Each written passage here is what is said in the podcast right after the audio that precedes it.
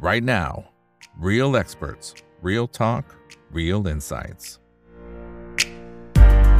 สวัสดีครับ สวัสดีเพื่อนๆนักทุนทุกคนนะครับ นี่คือ right now บอีกบรรพททุกเรื่องที่นักทุนต้องรู้ และสำหรับวันนี้สิ่งที่เราต้องรู้นะครับ ก็เป็นหุ้นกลุ่มเรือนะครับ ที่จริงๆ ก็เรียนเชิญพี่อ้วนมาคุยก่อนหน้านี้แล้วนะครับเมื่อ2อสเดือนก่อนหน้านี้นะครับ ซึ่งจริงๆ มันก็มีจังหวะที่ขึ้นไปแรงๆนะฮะแต่หลังจากนั้นก็อาจจะมีแรงเทคลงมา แต่ตอนนี้กลับมาแล้วนะครับ และดูเหมือนจะไปได้สวยด้วย แต่ว่าเหตุผลเป็นเพราะอะไรและมีโอกาสที่ไปต่อมากน้อยแค่ไหนนั่นคือสิ่งที่เราจะเรียนเชิญทนายของพี่อ้วนเข้ามาร่วมพูดคุยกันนะครับส่วนคนไหนที่เข้ามาแล้วก็เหมือนเดิมนะครับเข้ามากดไลค์กดแชร์กันได้ทุกช่องทางครับ Facebook YouTube Twitter ครับ House ห้อง Open Line Chat แล้วก็ TikTok ด้วยนะนะครับส่วนคนไหนที่ติดตามรายการ The Conversation by ถามอีกนะครับตอนล่าสุดเมื่อวานนี้ก็เป็นคิวของอาจารย์ตินะครับคุณจติเนื่องจำนงนะครับก็เล่านะครับถึงที่มาที่ไปก่อนที่เป็น full time trader เนี่ยต้องผ่านอะไรมาเยอะเหมือนกัน เคยขาดทุนหนักๆมาเป็นหลายสิบล้านบาทด้วยนะครับนะแต่ผมไม่สปอยนะครับเข้าไปดูย้อนหลังก็ได้ ใครประทับใจตอนไหนของใครยังไงก็สามารถพิมพ์เข้ามาได้ทุกช่องทางเลยนะครับหรือเสนอแนะเข้ามาได้ว่าอยากให้ไปสัมภาษณ์พูดคุยกับใครแบบสนุกๆนะครับโอเคเอาละฮะวันนี้ได้เกียรติจากพี่อ้วนนะครับคุณนัทพลคำถาเครือ ผู้อำนวยการฝ่ายวิเคราะห์การลงทุนบริษัทหลักทรัพย์ยนต้าประเทศไทยนะครับ สวัสดีครับพี่อ้วนครับผม สวัสดีครับ ครับอ่าทุกคนครับจริงๆแล้วพี่อ้วนวันนี้เนี่ยโอ้โหไม่สบายนะครับ แต่ว่ายังอุตส่าห์นะครับ งัดตัวเองขึ้นมาจากเตียงพูดอย่างนี้ได้ไหมพี่อ้วนนะครับ แล้วยังแบบมาให้ความรู้ดีกับพวกเรานะครับเอ่อโอเค คนไหนที่เข้ามาก็เป็นกำลังใจให้พี่อ้วนหน่อยนะครับ โอเคงั้นเดี๋ยวเราลุยเรือเลยนะครับ สิ่งที่เราเห็นก็คือว่าตอนนี้ค่าระวางเรือ จริงๆไอ้ตอนโซนที่เราคุยกันก่อนหน้านี้นะครับพี่อ้วนมันแค่ประมาณพันพันสี่พันห้าพันหกวิ่งแถวๆนั้นนะครับ ถ้าผมจำไม่ผิดนะฮะแต่ว่าตอนนี้นะครับ เดี๋ยวนี้นะฮะก็ขึ้นมาเดี๋ยวผมอัปเดตนะครับ ตอนนี้สามพันหนึ่งร้อยเก้าสิบสองเฮ้ยครับพี่อ้วนนี่มันนี่มันขึ้นมาประมาณเท่าตัวเฮ้ยนี่ไม่กี่เดือนเองเกิดอะไรขึ้นยังไงทำไมมันมันขึ้นมาเร็วมากเลยนะครับ อืม ใช่ครับ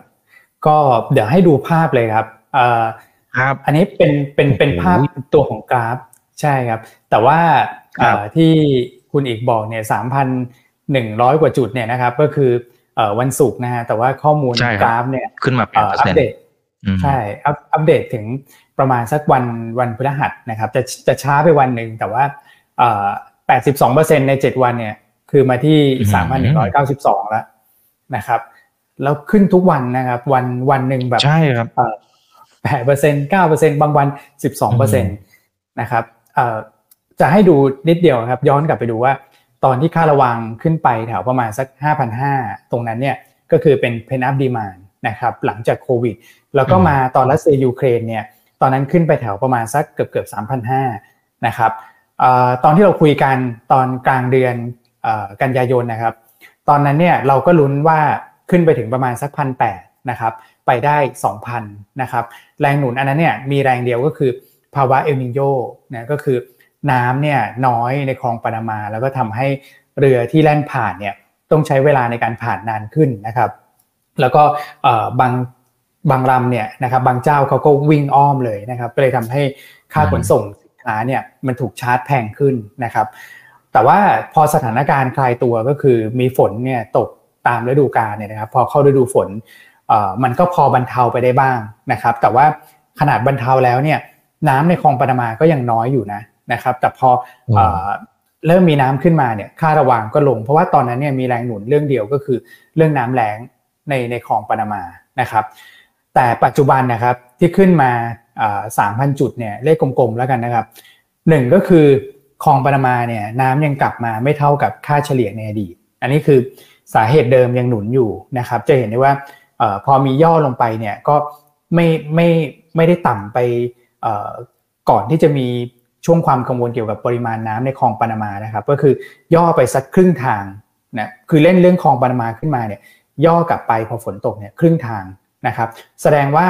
ถ้าเกิดว่าเราดูพฤติกรรมคล้ายๆหุ้นนะครับ ถ้าเกิดย่อไปครึ่งทางเนี่ยแสดงว่าปัจจัยตรงเนี้ยมันยังหนุนอยู่ ถ้าไม่หนุนเนี่ยมันคงแบบกลับลงไปที่เดิมแล้วก็คือแถวประมาณพันจุดนะครับ อันนี้คือยังหนุนอยู่ อันที่สองก็คือฝั่งอเมริกาครับทั้งอเมริกาเหนือแล้วก็อเมริกาใต้นะครับ อเมริกาเหนือเนี่ยก็คือในฝั่งของสหรัฐเนี่ยสามารถส่งออกธัญพืชได้มากขึ้นนะครับ เพราะว่าออพอเอ็นโยขายตัวชั่วคราวเนี่ยนะครับก็เลยทำให้ผลผลิตที่เคยหายไปในครึ่งปีแรกนะครับก็กลับมาไม่ว่าจะเป็นพวกถั่วเหลืองหรือว่าข้าวโพดนะครับเขาสามารถส่งออกได้ดีขึ้น มันก็มีความต้องการเรือเทกองเนี่ยเพื่อขนส่งธัญพืชมากขึ้น ขณะเดียวกันในฝั่งของอเมริกาใต้ครับทางบราซิลเองนะครับผลผลิตโดยเฉพาะพวก น้ำตาลพวกอ้อยอย่างเงี้ยครับก็ออกมาเยอะขึ้นเช่นเดียวกัน พวกธัญพืชก็ออกมาเยอะนะครับ ก็เลยทำให้ฝั่งอเมริกาเนี่ยมีความต้องการในการใช้เรือเทกองเนี่ยสูงนะครับ แล้วก็ประเด็นที่3นะครับก็คือจีนครับจีนเนี่ยพอมีมาตรการในการกระตุ้นภาคอสังหานะครับ คือเขากระตุ้นเนี่ยสองช็อตนะครับช็อตแรกก็ผม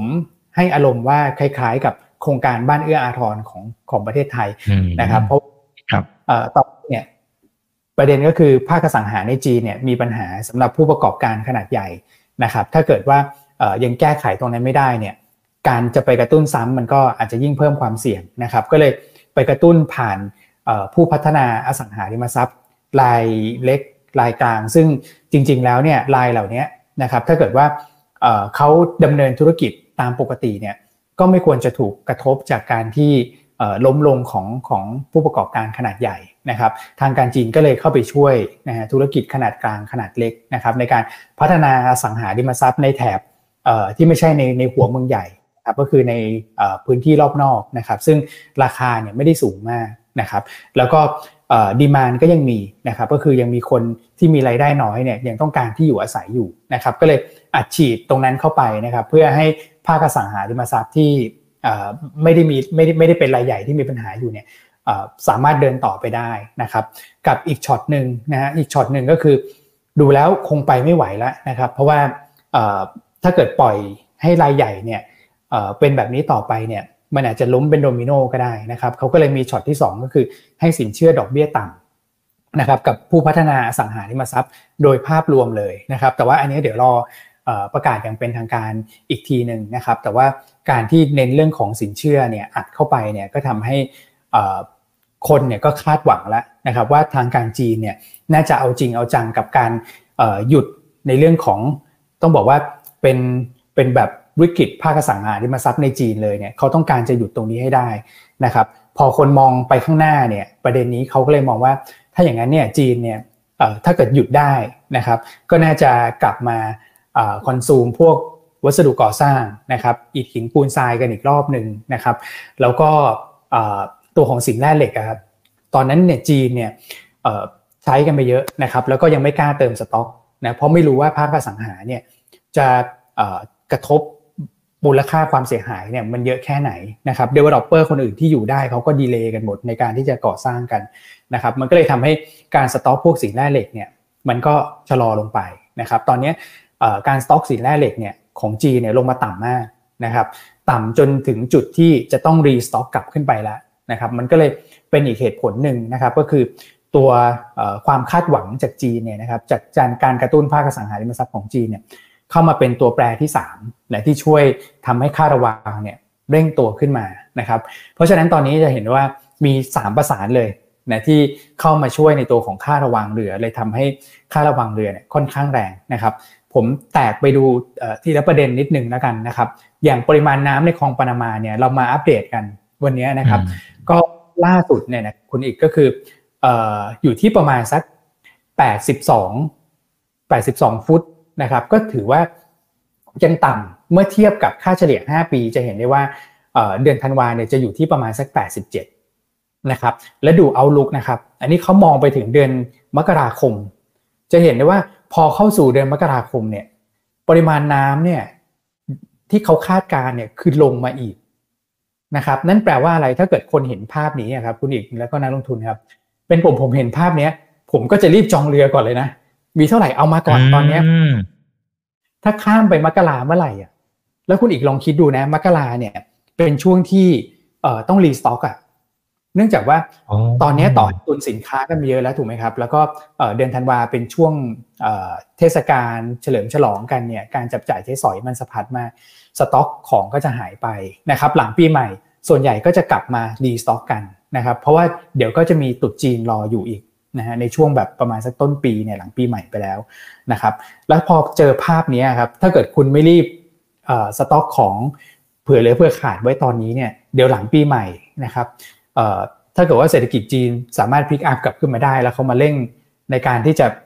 รีสต็อกกันในช่วงนั้นอีกเนี่ยผมว่ามันจะยิ่งทำคือคนอาจจะคิดว่ามันจะยิ่งทำให้ค่าระวางเนี่ยมันมันสูงขึ้นไปอีกนะครับสถานการณ์น้ำในคลองปานามาต้องบอกว่ายังไม่สู้ดีเลยนะครับถ้าเกิดดูทั้งในแง่ของปัจจุบันเทียบกับค่าเฉลี่ยนะครับแล้วก็เอาลุกในเดือนมกราคมนะครับภาพเนี่ยมันจะน้อยลงไปเรื่อย ๆ อีกนะครับอันนี้คือ ตัวแปรที่จริง ๆ เราเคยคุยกันนะครับตอนเดือนกันยาเราบอกว่าสถานการณ์เนี่ยถ้าเกิดคลายตัวเนี่ยก็คือเดือนกันยาเนี่ยจะหนุนขึ้นมาช่วงสั้นๆนะครับแล้วก็ไตรมาสสี่เนี่ยอาจจะคลายลงไป แต่เมื่อไหร่ก็ตามที่มีภาวะเอนิโยเกิดขึ้นนะครับในปีถัดไปเนี่ยในช่วงเดือนมกรากุมภา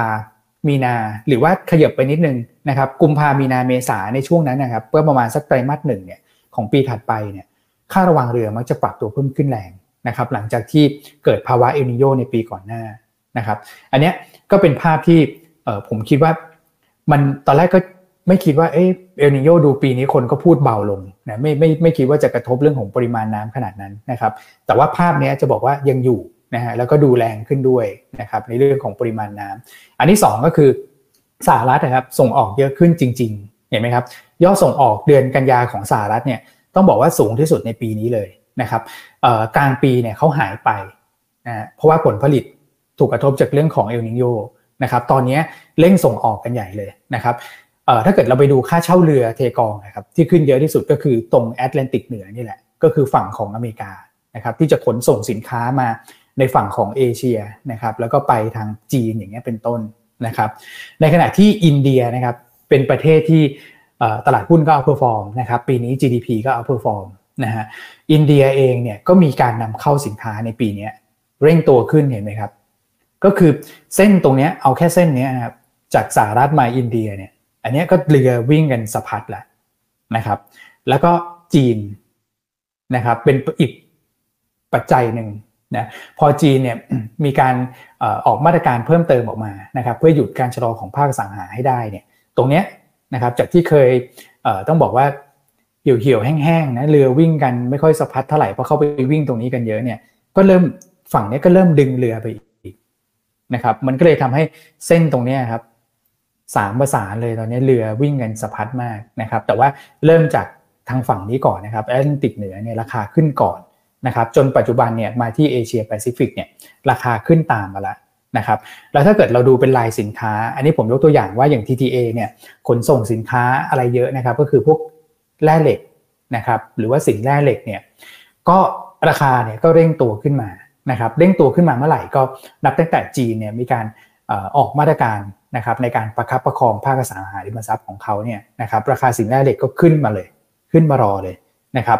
ในส่วนของพีเชียดนะครับดูก็ต้องดูให้ครบนะเดี๋ยวจะน้อยใจกันนะครับพีเชียดเนี่ยขนส่งสินค้าเยอะก็คือพวกซีเมนต์นะครับพวกสินค้าเกษตรนะพวกเหล็ก นะครับแล้วก็พวกแบบสินแร่เหล็กอย่างเงี้ยนะครับ เราก็จะเห็นว่าจีนเองนะครับอย่างพีเชียดเนี่ยเส้นทางที่เขาขนส่งเยอะก็คือจากมหาสมุทรอินเดียนะครับแล้วก็มาเอเชียแปซิฟิกตรงนี้จะเยอะนะครับ จีนเองก็มีการนำเข้าค่อนข้างเยอะเหมือนกันนะครับในช่วงเดือน 8 เดือน 9 เดือน 10จะเห็นได้ว่าเดือนอื่นๆเนี่ยเดี๋ยวเอานำเข้าเยอะเดือนถัดไปก็มักจะลงใช่ไหมครับมันก็จะเป็นภาพแบบฟันหลอแหว่งๆนะครับแต่พอเดือน 8 เดือน 9 เดือน 10เนี่ยโอ้โห ขึ้นมาแบบไล่เลี่ยกันเลยนะครับ แม้ว่าปริมาณการนำเข้าเนี่ยจะยังไม่ได้แบบสูงเมื่อเทียบกับช่วงปลายปีที่แล้วนะครับ แต่ก็อยู่ในระดับที่ผมคิดว่ากลางๆค่อนไปทางบนแล้วกันนะครับ อันนี้ก็เป็นภาพที่ให้ดูในแง่ของสิ่งที่เกิดขึ้นและทำให้ค่าระวังเรือเนี่ยขึ้นมาตอนนี้นะครับเป็นการขยายความออกไปจาก 3 ประเด็นที่พูดไปข้างต้นนะครับ คราวนี้อยากให้เห็นเรื่องของโครงสร้างตลาดนิดหนึ่งนะครับ โครงสร้างตลาดเรือเทกองปีนี้เนี่ย ดูโอเคมากนะครับ เพราะว่าในแง่ของ demand เนี่ยนะครับอันนี้ผมเอามาจากข้อมูลของ Precious ที่เพิ่งอัปเดตไปนะครับเขาก็เอามาจากตัวของ Clarksons เนี่ยนะครับ demand ปีนี้ที่อัปเดตล่าสุดในเดือนตุลาเนี่ยนะโตประมาณสักเกือบ5%นะครับในขณะที่ฝั่งของซัพพลายนะครับก็คือเรือเข้ามาใหม่เนี่ยจะอยู่ที่ประมาณสัก 2.9%นะครับก็คือ โครงสร้างตลาดปีนี้เนี่ยจริง ๆ เป็นโครงสร้างที่ดีของตลาดเรือเทกองนะครับเพราะว่าเป็นโครงสร้างอุปสงค์ส่วนเกินนะครับก็คือมีความต้องการมากกว่าของที่มีนะฮะแต่ว่าปีหน้าครับตอนแรกเนี่ยเอาลูกก็ดูดีนะครับแต่พอมามีการปรับปรุงข้อมูลล่าสุดเนี่ยปรากฏว่าปีหน้านะครับเรือใหม่เนี่ยจะเข้ามาประมาณสัก 2%ในขณะที่ดีมาเนี่ยเหลือแค่ 1.8%เพราะว่าปีหน้าเนี่ยเข้าใจว่าเขากังวลเกี่ยวกับเรื่องของ recession ด้วย นะครับเพราะฉะนั้นเนี่ยพอพอปูมาถึงตรงนี้นะครับผมจะบอกว่าโมเมนตัมของค่าระวังเรือรอบนี้เนี่ยอาจจะไหลขึ้นไปได้จนถึงต้นปีหน้านะครับอย่างที่ให้เห็นภาพเรื่องของเอาแค่คลองปานามาอย่างเดียวนะครับคือปริมาณน้ำลดไปขนาดนั้นเนี่ยยังไงช่วงนี้คนก็จะเร่งในการกักตุนสินค้าอยู่แล้ว เร่งในการจองเรือ เร่งในการขนส่งกันอยู่แล้วนะครับแล้วโมเมนตัมตรงนี้ผมเชื่อว่ามันจะยาวไปถึงต้นปีหน้านะครับเพราะว่า มันเป็นเรื่องของสถิติด้วย ปีไหนที่เอลนิโยปีถัดไปเนี่ยตัวของ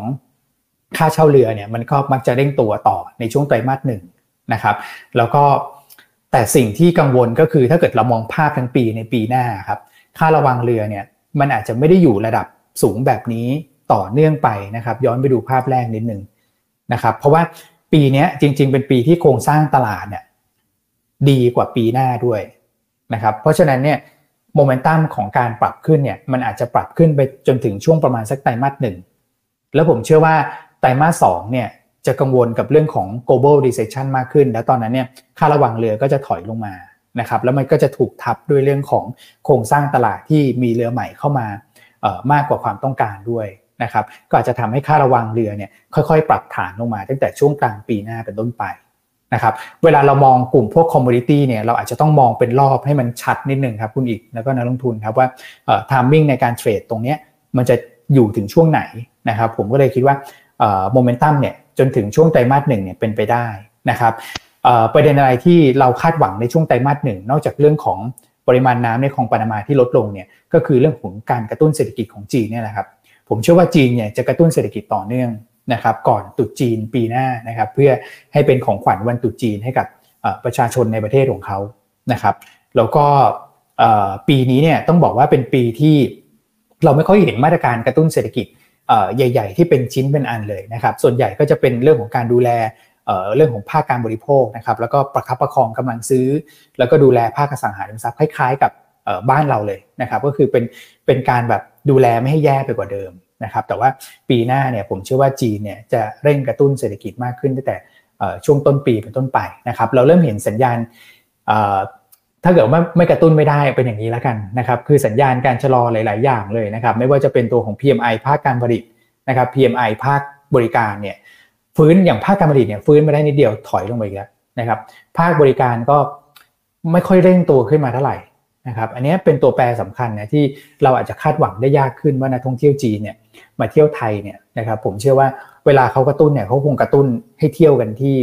ประเทศตัวเองก่อนที่บ้านเขาก่อนนะครับเพราะว่าบ้านเขาเนี่ย PMI ภาคการบริการเนี่ยก็ดูไม่ค่อยดีด้วยนะครับอันนี้ก็เลยเอมองไปแล้วก็คาดหวังได้ถึงช่วงประมาณสักไตรมาสหนึ่งนะครับภาพนี้ให้เคยให้นักทุนดูแล้วนะครับพอปี 2015 ที่มีเอลนิโยหนักๆเนี่ยนะครับปี 2016 ปีถัดไปเนี่ย จะเห็นได้ว่าช่วงเดือนกุมภามีนาเมษาค่าระวังเรือบวกดุดุดันมากอะบวกกันแบบโอ้โหเนี่ยครับเดือนกุมภาเนี่ยสี่เปอร์เซ็นเดือนมีนานี่สามสิบเปอร์เซ็นเดือนเมษานี่หกสิบสี่เปอร์เซ็นต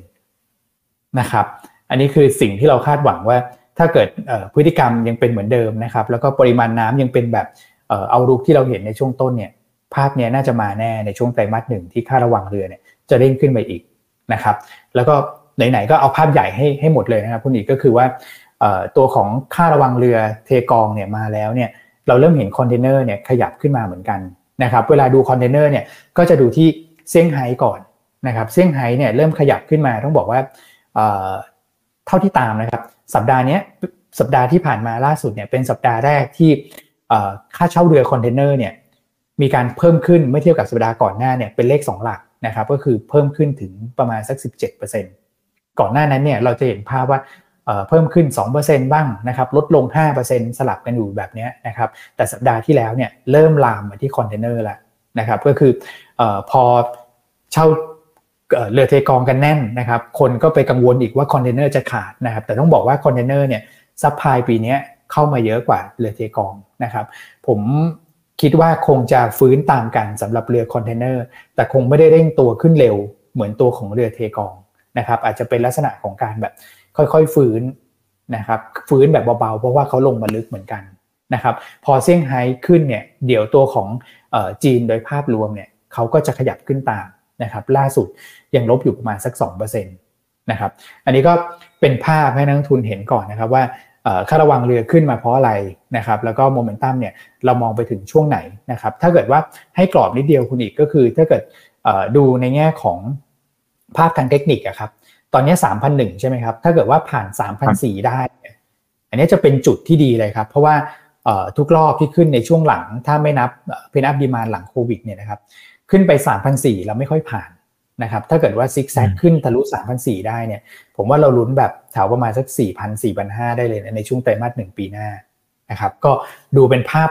เป็นภาพค่อนข้างดีเลยครับสำหรับ BDI ครับผม อืมอืมครับ เอ่อ ทีนี้ไอตัวตัวแปรที่ตอนนี้มันเริ่มมีสงครามแต่ละจุดนะครับนะสงครามรัสเซียยูเครนนั่นคือจุดหนึ่งที่ยังไม่จบนะครับ แล้วก็มีฮามาสอ่าอิสราเอลนะครับ แล้วก็ไม่รู้ว่าฝั่งแถวเพื่อนเพื่อนบ้านของเรานี่จะยังไงนะครับไอตรงเนี้ยพอมันเกิดหลายๆจุดเนี่ยพี่พี่อ้วนยังยังไม่ได้ประเมินว่ามันมีนัยยะสำคัญมากหรือเปล่า หรือว่ามันยังประเมินลำบากก็เลยยังไม่เอามานับในส่วนนี้ครับ ใช่ครับ ก็ต้องบอกว่า ในตอนรัสเซียกับยูเครนอันนั้นเห็นผลนะครับ เพราะว่าทั้งสองประเทศเป็นประเทศที่มีการส่งออกธัญพืชค่อนข้างเยอะนะครับ ซึ่งโดยเทปแล้วก็สินแร่เหล็กด้วยครับเหล็กก็จะอยู่ตรงตรงฝั่งยูเครนเนี่ยค่อนข้างเยอะเลยนะครับ อันนี้เป็นสินค้าหลักในการขนเรือเทกองนะครับ ก็ดูจะหนุนเนี่ยชัดเจนกว่านะครับ แต่ถ้าเกิดว่าเป็นฝั่งตะวันออกกลางเนี่ยทุกรอบที่มีการเกิดสงครามเนี่ยนะครับ จะเป็นเรื่องของน้ำมันเป็นการขนส่งน้ำมันซะส่วนใหญ่ นะครับในส่วนของเรือเองเนี่ยเลี่ยงได้เขาเลี่ยงนะเพราะว่าพื้นที่ตรงนั้นเนี่ยเป็นพื้นที่เรือเทกองเนี่ยเขาไม่ค่อยอยากวิ่งผ่านอยู่แล้วนะครับถ้าเกิดว่าไม่มีดีมานเข้าไป มันก็อาจจะกระทบในแง่ของดีมานในการขนส่งสินค้าที่ไปในภูมิภาคตะวันออกกลางอยู่บ้างนะครับ แต่ว่าในแง่ของตัวสินค้าเองเนี่ยมันไม่ได้ไม่ได้กระทบทางด้านอุปทานนะที่ทำให้เกิดการเร่งขนส่งสินค้าในภูมิภาคอื่นเข้ามาชดเชยเนี่ย ภาพมันมันไม่ได้เป็นแบบเหมือนตอนรัสเซียยูเครนนะครับ แต่ว่ามันอาจจะเป็นเรื่องของผลกระทบเนี่ยถ้าเกิดว่าเกิดขึ้นจริงๆเนี่ยดูจะเป็นเชิงลบกับค่าระวังเรือซะมากกว่าด้วยซ้ำนะครับ ก็คือทำให้การขนส่งสินค้าผ่านตรงนั้นเนี่ยมันชะลอตัวลงไปนะครับแล้วถ้าเกิดว่าคลายตัวเนี่ยมันก็อาจจะมีเพนอัพดีมานที่ดึงกลับขึ้นมาได้นะครับ โดยภาพรวมแล้วเนี่ยในฝั่งของตะวันออกกลาง เวลากระทบจะจะไม่ค่อยเยอะ นะครับจะกระทบกับน้ำมันแล้วก็เรือขนส่งน้ำมันเนี่ยเยอะกว่านะครับ อย่างตอนที่มีเรื่องของอิสราเอลกับฮามาสช่วงแรก ๆ เลยครับ ตอนนั้นเนี่ยไอตัวของค่าระวังขนส่งน้ำมันเนี่ยขึ้นแรงเลยนะครับ แต่ว่าค่าระวังเรือเทกองเนี่ยยังไม่ค่อยขยับเท่าไหร่นะครับ ก็จะเป็นเรื่องของภาคพลังงานซะมากกว่าครับผม อืมครับ อ่าโอเคนะครับ แต่ทีนี้ถ้าถ้าในเชิงของการลงทุนนะครับพี่วันคือตอนนี้เราเห็น BDI เนี่ยพุ่งขึ้นมาค่อนข้างแรงนะครับ แล้วเมื่อกี้พี่วันบอกว่ารอลุ้นทะลุ3 0 0 หรือเปล่า ซึ่งซึ่งเคยทำไฮในรอบก่อนหน้านี้นะครับ แต่จะว่าไปแค่เลเวลนี้ก็ถือว่าขึ้นมาเยอะมากๆนะครับ สูงที่สุดนับตั้งแต่ประมาณนะครับ อันนี้ประมาณตั้งแต่พฤษภาปีที่แล้วครับ ปี 2022 นะครับ ประมาณนะครับแต่แถวนั้นทีนี้ ทีนี้พอไปดูราคาหุ้นของกลุ่มเรือเนี่ยจริงๆมันก็ขึ้นมาประมาณหนึ่งนะครับ จากจากจุดต่ำสุดในรอบล่าสุด แต่ว่าโอ้โหนี่มันยังห่างไกลกับไอ้รอบที่แล้วแบบโอ้โหเยอะมากครับ ไอ้ตรงนี้มันสะท้อนธรรมชาติของการทำธุรกิจของหุ้นกลุ่มเรือเนี่ยยังไง เช่นมันมีการล็อกราคาก่อนหน้านี้ไหมหรือยังไง มันถึงมันไม่สะท้อนไปตาม BDI ขนาดนั้นนะครับ อืมคือจะดูกราฟสดๆยัง ช้าอยู่อะหมุนอยู่ไม่เป็นไรอ่าโอเคมาแล้วครับเออนะครับ ก็อย่างที่คุณอีกบอกเลยครับ เพราะว่าตัวของเรือทั้งสองลำเอาแค่เรือเทกองก่อนนะครับ อันนี้คือผีเชียดที่ตรงกับตัวของค่าระวังเรือมากที่สุดนะครับ แล้วก็ตัวของ TTA นะครับ จะเห็นว่ารอบนี้เนี่ยผีเชียดฟื้นขึ้นมาได้ดีกว่านะครับเพราะว่าตัวของ TTA เนี่ย มีปรับตัวของ MSCI ไปด้วยเมื่อวันที่ 30 พฤศจิกายนเขาหลุดตัวของ MSCI Small Cap ไปนะครับก็เลยทำให้ราคาหุ้นเขาฟื้นมาแบบช้ากว่าตัวของ P เชียกับอีกเหตุผลหนึ่งก็คือเราเคยคุยกันแล้วว่า TTA เนี่ยมีธุรกิจเรือเทกองสัดส่วนรายได้สักประมาณครึ่งหนึ่งนะครับอีกครึ่งหนึ่งก็จะเป็นพวกธุรกิจเรือขุดเจาะน้ำมันนะครับก็จะได้รับผลดีจากค่าระวังเรือเทกองเนี่ยประมาณสักครึ่งเดียวนะครับแต่รอบนี้เนี่ยต้องบอกว่าตัวของค่าระวางอะครับที่ขึ้นเนี่ย มันนอกซีซั่นด้วยนะครับก็คือปกติจริงๆเนี่ยค่าระวางต้องขึ้นhigh season ของเขาเนี่ยคือไตรมาสสามนะครับแล้วไตรมาสสี่เนี่ยถ้าเกิดเราไปดูภาพสถิติครับเป็นไตรมาสที่คนน่ะไม่เล่นหุ้นเรืออยู่แล้วนะครับเพราะว่าไตรมาสสี่ของทุกปีอะจะเป็นช่วงที่ค่าระวางเรือปรับตัวลงนะครับเนื่องจากว่าไตรมาสสามเนี่ยเขาจะเร่งสต็อก เพื่อขายไตรมาสสี่ไตรมาสสี่ก็ขายสินค้ากันชิวๆแล้วเดี๋ยวค่อยกลับมาสต็อกกันในช่วงไตรมาสหนึ่งอีกครั้งหนึ่ง นะครับค่าระวางเรือเนี่ยจะขึ้นดีในช่วงไตรมาสหนึ่งกับไตรมาสสามพอนอกฤดูกาลเนี่ยก็เลยคิดว่านักลงทุนอาจจะมองว่าค่าระวางที่ขึ้นมาตรงนี้นะครับมันขึ้นมาเป็นภาวะชั่วคราวในอันที่1นนะครับอันที่ 2 ก็คือว่าตัวของค่าระวางเรือที่ขึ้นช่วงแรกครับจะขึ้นเป็นเรือใหญ่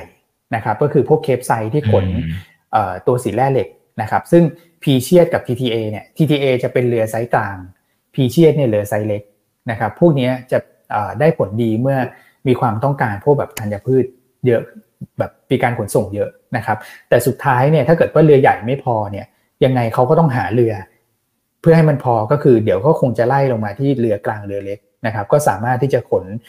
พวกโลหะพวกสีแร่เหล็กอะไรพวกนี้ได้เหมือนกันนะครับ มันก็จะทยอยค่อยๆ ปรับขึ้นไป ตอนนี้เราเริ่มเห็นเรือกลางเรือเล็กเนี่ยค่อย ๆ ปรับขึ้นตามมาแล้วนะครับ อันนี้คือประเด็นที่ 2 ว่าคนอาจจะมองว่า ขึ้นมารอบนี้ขึ้นเพราะว่าเรือใหญ่นำนำมาก่อนนะครับ รอดูว่าเรือกลางเรือเล็กเนี่ยจะขึ้นมาไหมนะครับ อันที่ 3 ก็คือคนยังผมคิดว่าคนยังคิดว่างบไตรมาสสี่เนี่ยของเรือเนี่ยไม่น่าดีนะครับผมอาจจะไม่ไม่ได้ยกตัวอย่างทุกเรือนะครับ แต่ว่าในส่วนของ TTA ครับเราดูไตรมาสสามนะครับไตรมาสสามเนี่ย TTA เนี่ยกำไร 375 ล้านนะครับ ตอนนั้นเนี่ยค่าระวางเฉลี่ยที่เราคุยกันเนี่ยเขามาขึ้นในช่วงเดือนเดือน9นะครับเดือนเดือนกันยามันไม่ทันนะครับทำทำให้ค่าค่าระวังเรือเฉลี่ยในช่วงไตรมาสสามเนี่ยอยู่ที่ประมาณพันสองเองนะครับตอนนั้นเรายังคุยกันอยู่เลยว่าลุ้นอยู่ถ้าเกิดเดือนเก้าขึ้นได้แรงๆหน่อยเนี่ยจะดึงให้ค่าเฉลี่ยขึ้นมา แล้วก็ทำให้ผลประกอบการเนี่ยมันใกล้เคียงกับไตรมาสสองได้นะครับ แต่ปรากฏว่าไม่ได้นะหายไปเยอะนะครับเพราะว่าค่าเฉลี่ยไตรมาสสองเนี่ยพันสาม นะครับ แต่ตอนนี้ค่าเฉลี่ยไตรมาสสี่เนี่ยนับถึงวันพฤหัสนะครับพันแปดร้อยเจ็ดสิบเก้าจุดนะครับ มันคนละเรื่องเลยนะครับพันแปดเนี่ยต้องย้อนกลับไปเลเวลนี้เลยครับ Q3 ปีที่แล้วครับสูงกว่านั้นอีกแล้วก็กำไรของที่อย่าง TTA เนี่ยกำไรพันสี่นะครับแต่ถ้าเกิดว่าเรานับเฉพาะธุรกิจไอตัวของค่าระวังเรือเรือเทกองอย่างเดียวแล้วกันนะครับ ผมคิดว่าถ้าเกิด ตัวของ BDI มาอยู่ที่ประมาณพันแปดพันเก้าเนี่ยนะครับ เราน่าจะได้เห็นกำไรตรงนี้อยู่ที่ประมาณสัก ผมว่า 700 เป็นไปได้นะครับ ยังไม่ได้ top up กับ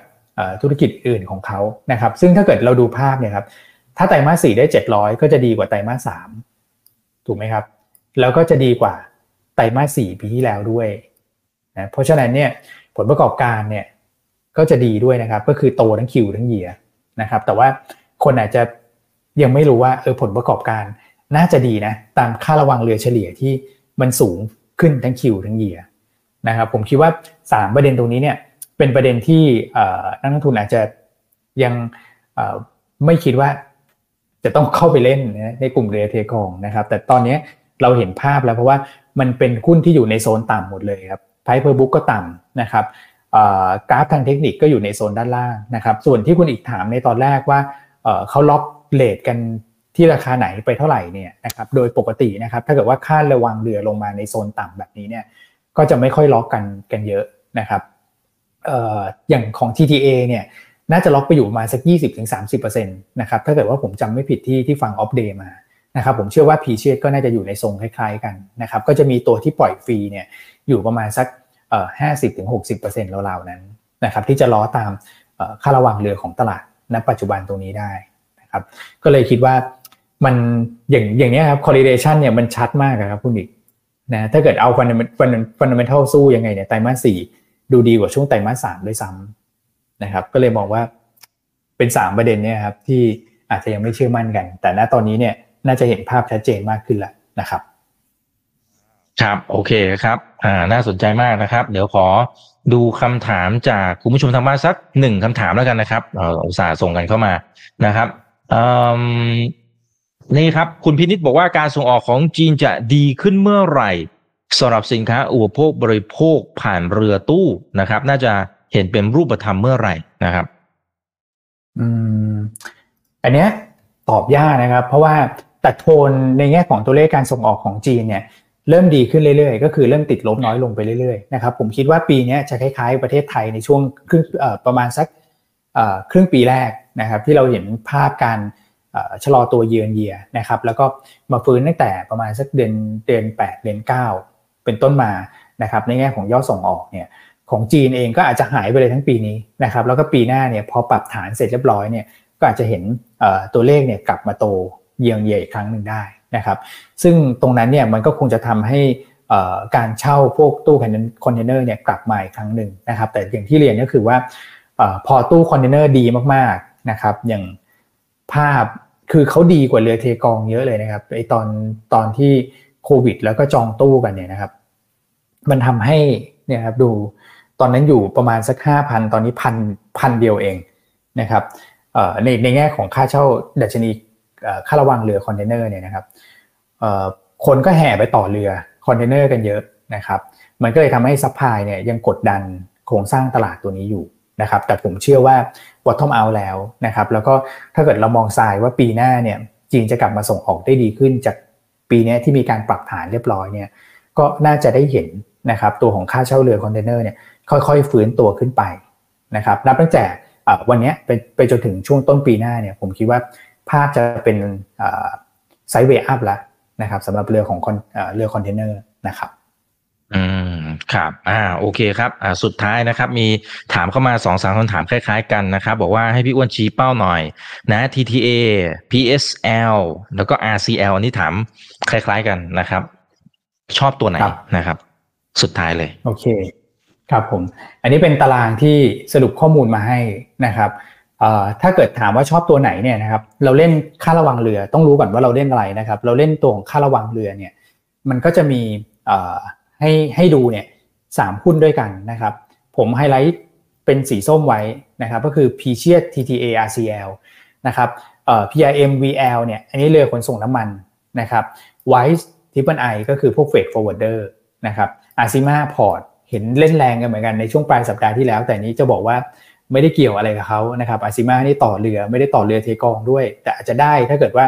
เออเรือเทกองวิ่งกันเยอะแล้วมาซ่อมอันนี้เขาก็ได้ค่าซ่อมแต่ไม่ได้เยอะนะครับพอร์ตอันนี้ก็คือเป็นท่าเรือเนี่ยก็ไม่ได้เกี่ยวอะไรกับเขาสักเท่าไหร่นะครับ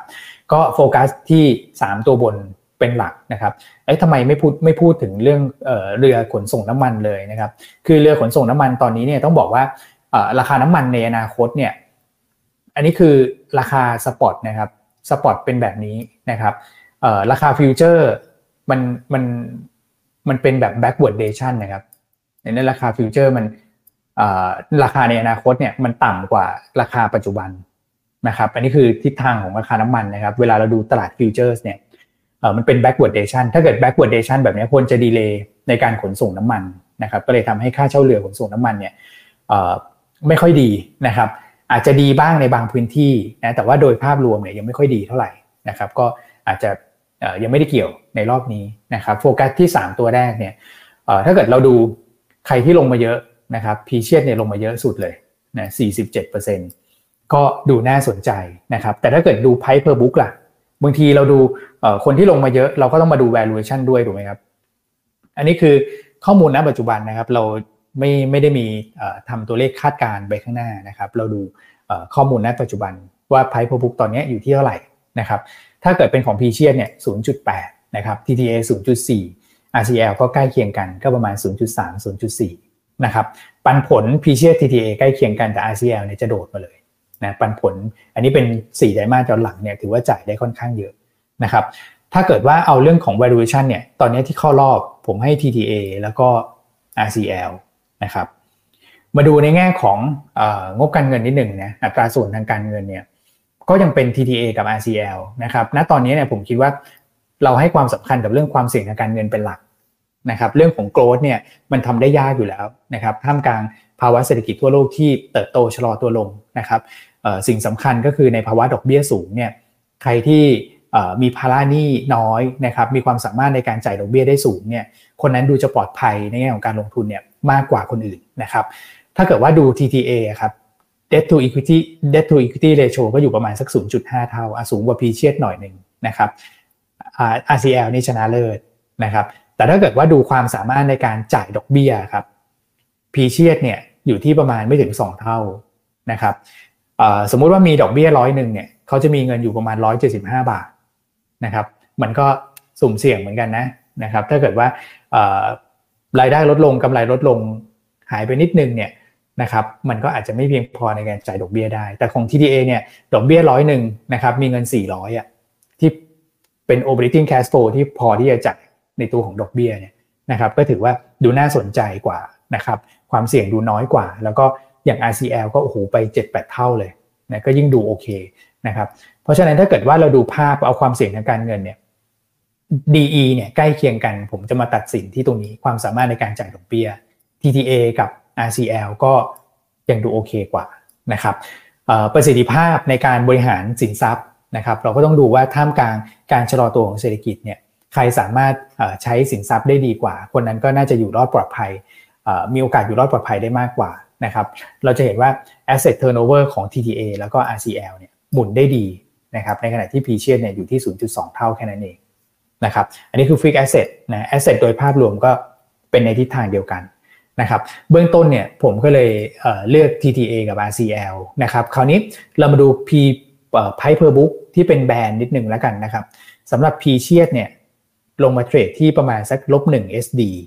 นะครับค่อยๆ ไล่ดูไป TTA เนี่ยต่ำกว่าลบ1 SD นิดหนึ่งนะครับในขณะที่ RCL เนี่ย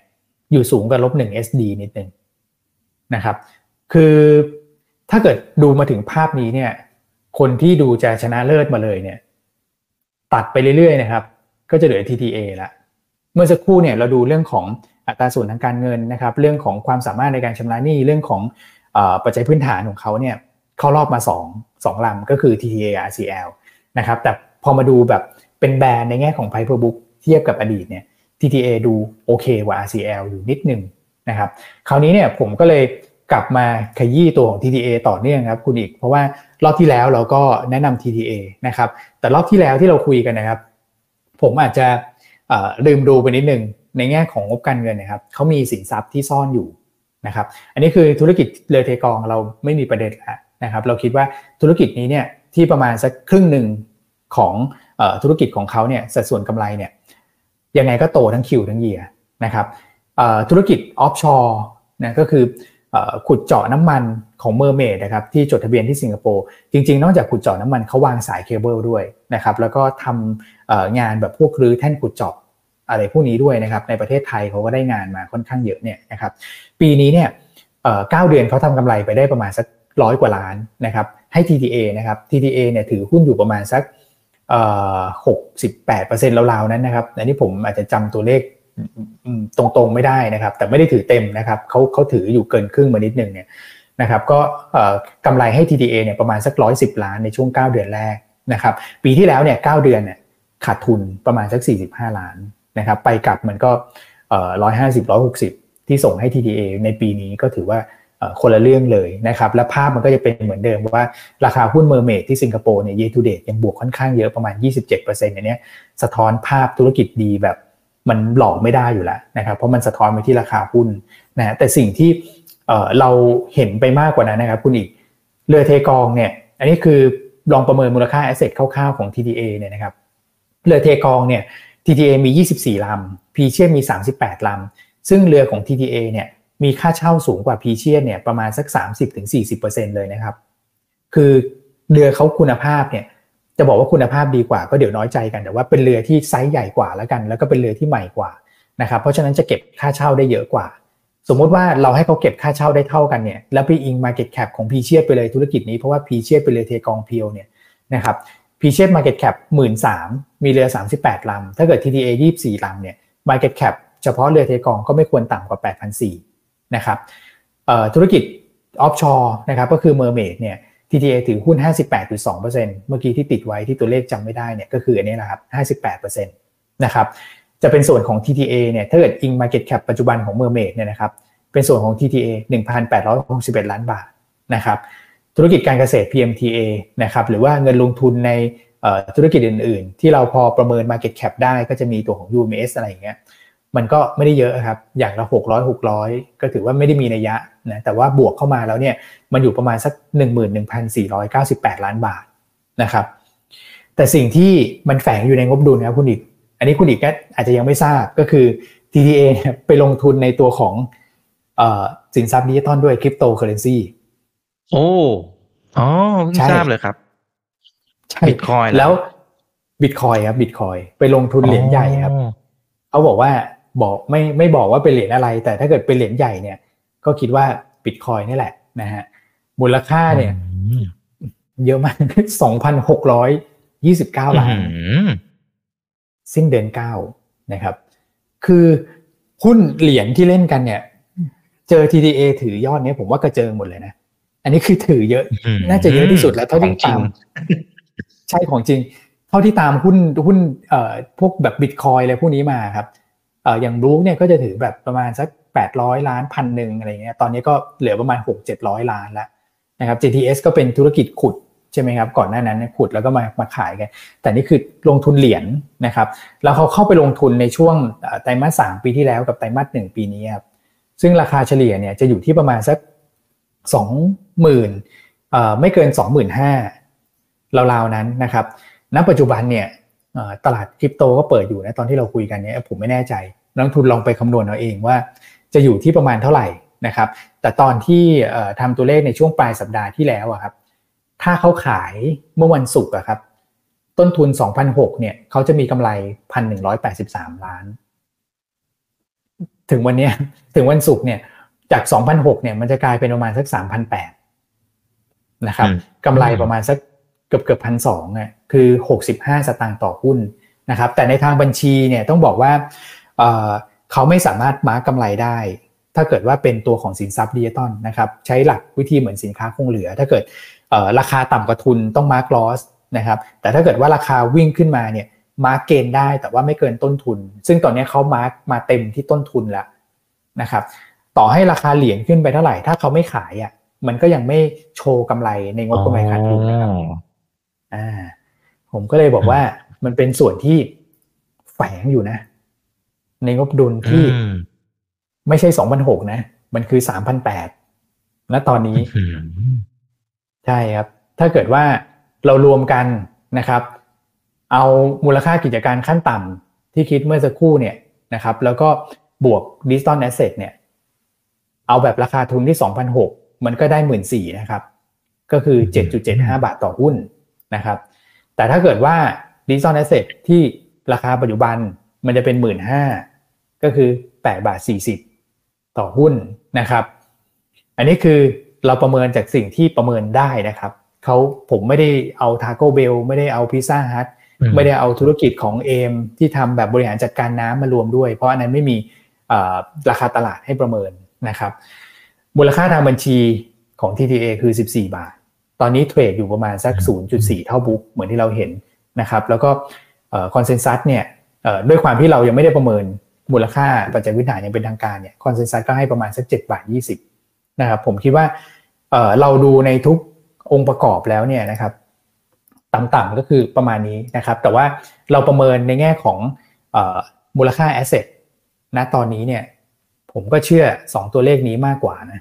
นะครับว่าของที่เขามีเนี่ย นะครับมันคืออที่ระดับราคาประมาณนั้นนะครับก็ดูเซ็กซี่กว่าพีเชียกับ RCL แล้วกันนะครับแต่ถ้าเกิดใครชอบเงินปันผลเยอะๆเนี่ยผมว่าโอเค RCL ก็อาจจะดูน่าสนใจนะครับก็อาจจะรับปันผลได้อีกสักรอบหนึ่งก็คือตอนงบไตรมาสสี่ออกแล้วเขาก็จ่ายปันผลก็คือเล่นแค่นั้นไปนะเพราะอย่างที่เรียนก็คือพอครึ่งปีกลางปีหน้าเนี่ยนะครับพวกธุรกิจพวกนี้มันเป็น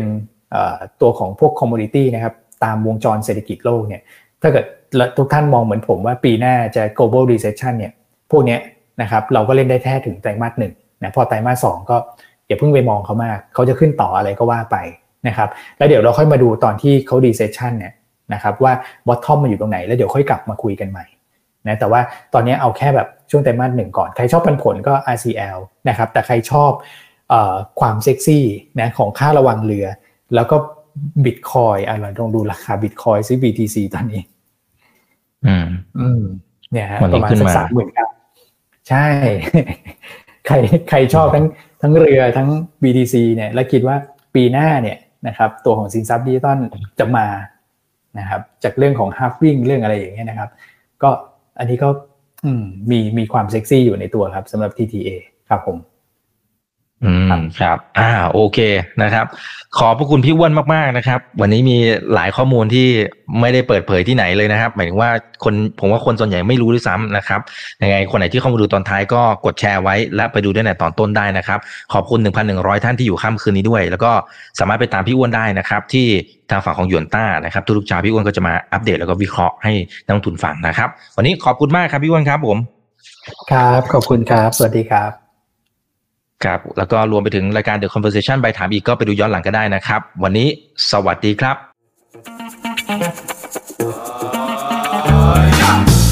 ถ้าชื่นชอบคอนเทนต์แบบนี้อย่าลืมกดติดตามช่องทางอื่นๆด้วยนะครับไม่ว่าจะเป็น Facebook, YouTube, Line Official, Instagram และ Twitter จะได้ไม่พลาดการวิเคราะห์และมุมมองเศรษฐกิจ และการลงทุนดีๆ แบบนี้ครับ